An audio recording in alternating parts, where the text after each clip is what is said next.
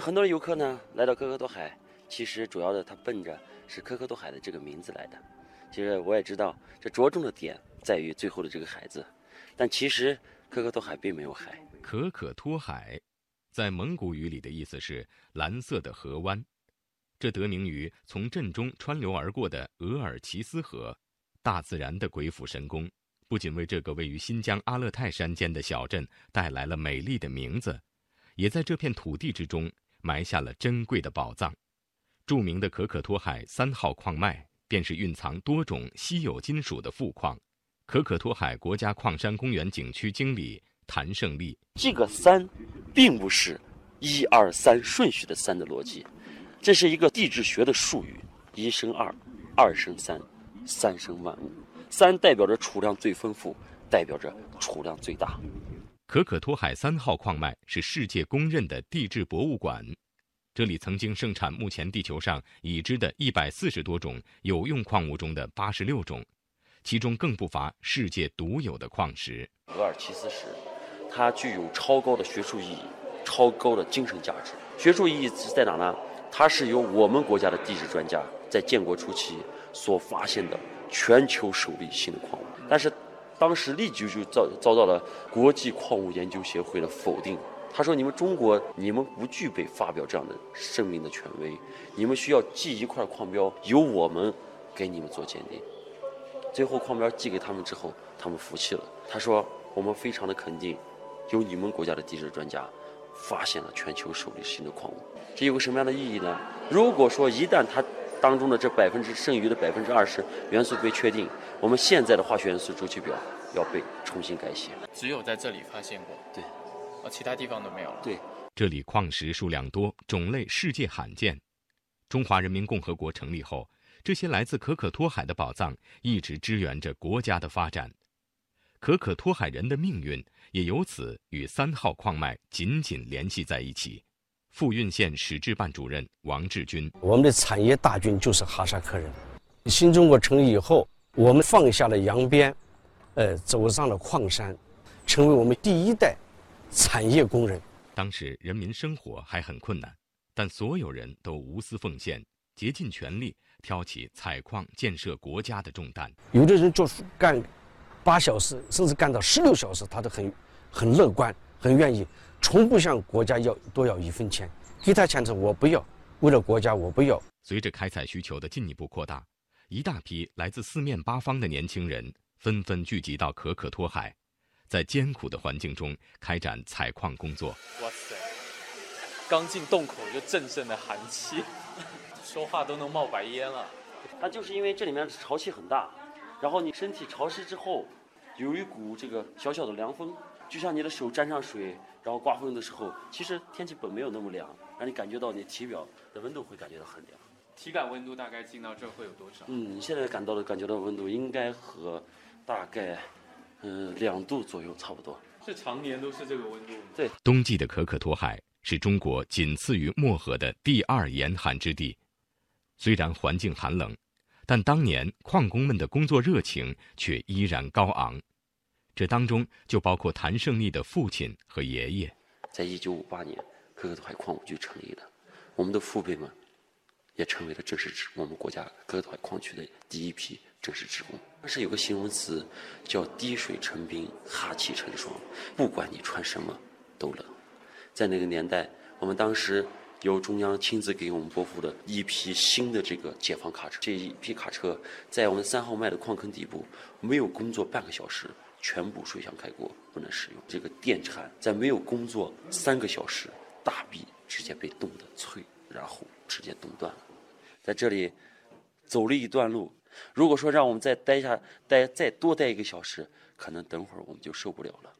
但是就是在这样的条件下，那些前辈们要在这里连续作业十几个小时，每年超额完成百分之两百、百分之三百的任务。可可托海矿坑开采最繁忙的时候，正值三年自然灾害，矿区粮食定量供应，吃着最简单的饭菜，承担着最艰巨的使命。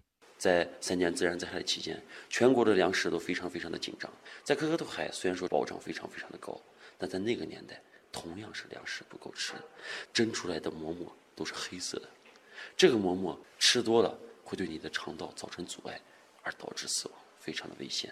每顿饭仅能吃到两个馍馍，一碗糊糊。即使在如此恶劣的环境下，三号矿脉依然没有一天停产。铁人王进喜的那句名言：“有条件就要上，没条件创造条件也要上。”也是当时可可托海矿工们响亮的口号。在这个位置呢，这有两名前辈用了非常非常当时非常先进的摩托钻，然后这边呢有两个前辈拿了非常原始的工具，但是在这个矿洞当中，每天的工作任务都这么的紧迫，为什么在场面当中会有人用先进的工具，还会有人用这些非常原始的工具呢？那其实这个摩托钻虽然非常的先进，但是它大概需要工作一到两个小时，就必须要换下来休息。在休息的过程中，这两名前辈依然心里想着他心中的那份事业，自己回家找了一些原始的工具，在休息的时候也要进行劳动。两幺起爆！一九六四年，中国第一颗原子弹爆炸成功；一九六七年，第一颗氢弹试爆成功；一九七零年，中国自主研制的第一颗人造地球卫星“东方红一号”升空。两弹一星等尖端科技研发所需要的稀有金属原料，大部分来自于可可托海三号矿坑，因而也被称为共和国的英雄矿。在那个年代，他们心中都有一个梦想，这个梦想是什么呢？他们都想建造一个强大的国，建造一个安稳的家。经过半个多世纪的采掘，三号矿脉由原先高出地表两百多米的山峦。变成深达二百五十米的巨大矿坑，坑壁上起伏的坡道呈螺旋状攀升，令每一个驻足于这个世界最大矿坑前的人们忍不住想要探寻它曾经辉煌的过往。一九九九年十一月，可可托海矿坑正式停采，此后，可可托海人经过十多年的努力。使这个曾经创造过无数辉煌成绩的中国地质圣坑拥有了新的身份。联合国教科文组织执行局第二百零一次会议决定，正式批准中国国土资源部和中国联合国教科文组织全国委员会于二零一五年申报的新疆可可托海国家地质公园加入世界地质公园网络。成为我国第三十五个联合国教科文组织世界地质公园。曾经车轮滚滚、热火朝天的景象渐渐在小镇中散去，但这里依然生活着六千多人，他们大多是当年的退休矿工和矿工的后代。当年精壮的汉子们，如今已经白发苍苍，他们的后代愿意称自己“矿二代”“矿三代”，延续可可托海矿山人的基因。继续为矿区服务，谭胜利便是其中之一。就很多人都觉得，一个年轻人回到一个矿山小镇，会有个什么样的前景？我觉得现在这个年代，如果你想把自己饿死，很难很难。但是你想要找到一份自己心甘去去奉献的事业，很不容易。我既可以一边宣传曾经我父辈们的故事，另外还能。尽自己的一份力，把我的家乡搞得越来越好，让以前被深藏或掩埋的故事继续流传。那些关于三号矿脉的故事，并没有因为时光的流逝而褪色，反而被更多人所熟知。好了，我们现在来到的这个地方呢，是可可托海地质陈列馆，它曾经是可可托海矿区的职工俱乐部。可可托海在新疆，它有另外一个名称，叫做北疆明珠、新疆小上海。这个俱乐部。就是见证它繁华的一个见证之地。可可托海地质陈列馆记录着共和国功勋前辈为国分忧的峥嵘岁月。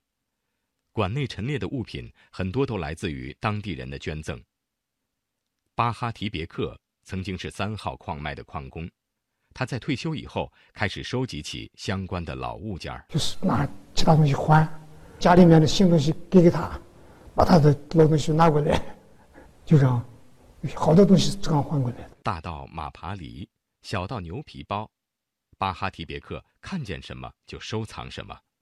哪家有矿上用过的老式自行车，他就用新车去换。四年多的时间里，巴哈提别克收藏了几百件矿区物品，并全部捐赠给了陈列馆。每当空闲，巴哈提别克还会去陈列馆做义务讲解。我就给他仔细的讲，这是当时五几年、十几年这样干。